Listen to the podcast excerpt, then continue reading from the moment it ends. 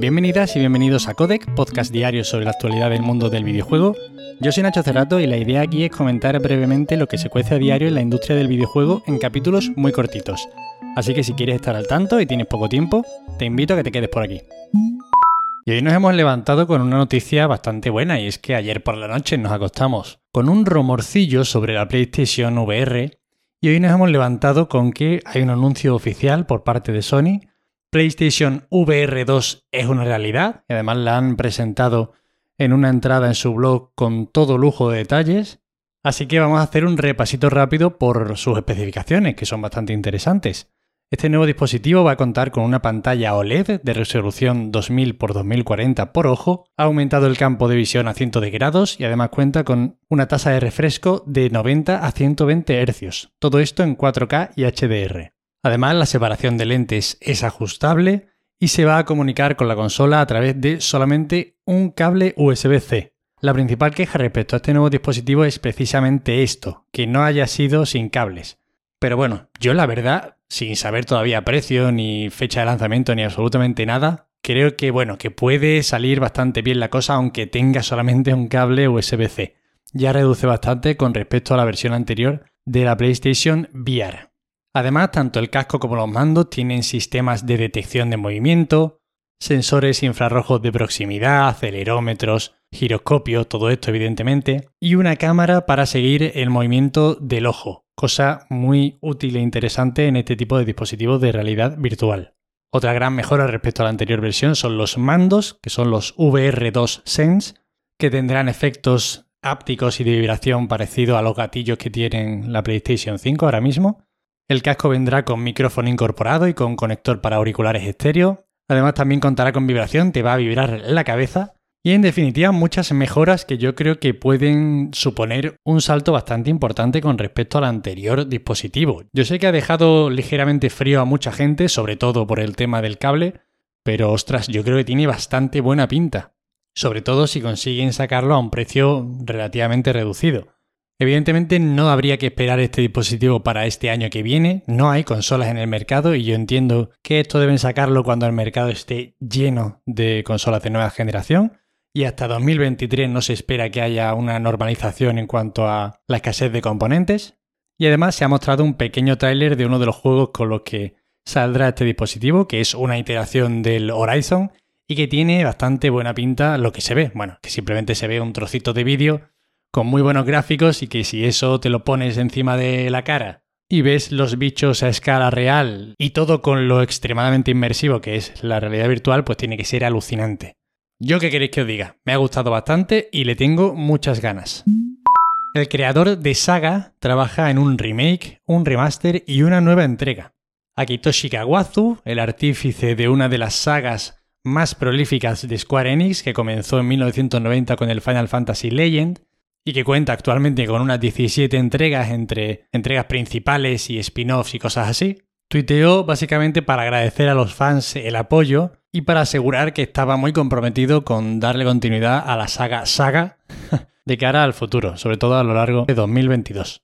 Esta franquicia en realidad no ha tenido nunca mucho éxito en Occidente y no sé hasta qué punto tienen pensado dar el salto a estos mercados con sobre todo las nuevas entregas. Pero bueno, hay mucho trabajo de conservación y por ejemplo salió el Collection of Saga Final Fantasy Legend en Switch y yo creo que es recomendable para cualquier fan de la Square de hace muchos años y de estos juegos de rol y RPG más clásicos. Y bueno, estaremos atentos a ver qué tal sale esto.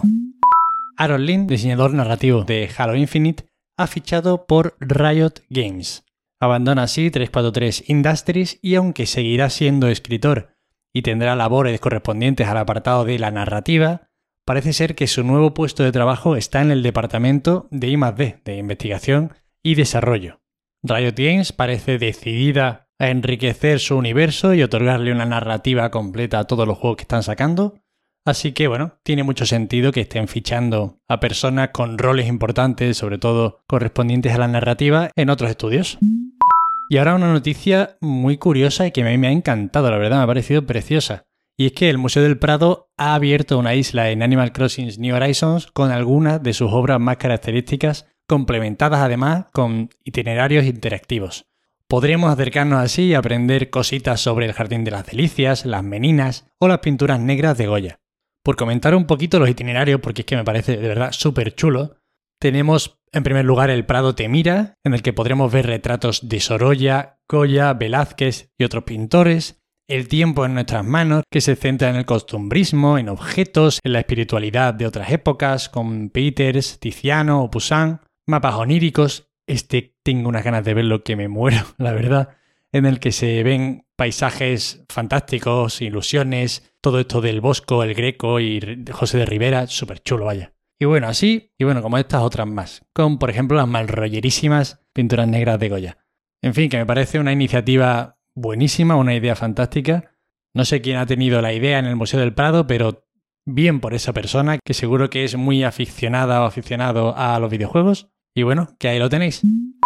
Y bueno, estamos a principios de mes y ya tenemos las nuevas incorporaciones del Game Pass en enero. No os voy a mentir, quizás no sea uno de estos meses en los que hay muchas incorporaciones de nivel, pero sí que hay alguna que vale su peso en oro, como por ejemplo Outer Wilds, una de las joyas a las que más ganas le tengo y uno de mis grandes pendientes porque por lo visto es de las mejores obras de exploración que se han hecho en toda la historia del videojuego, según personas de las que me fío mucho, mejores incluso, mejor incluso en este apartado que el Zelda Breath of the Wild, cosa que me parece alucinante.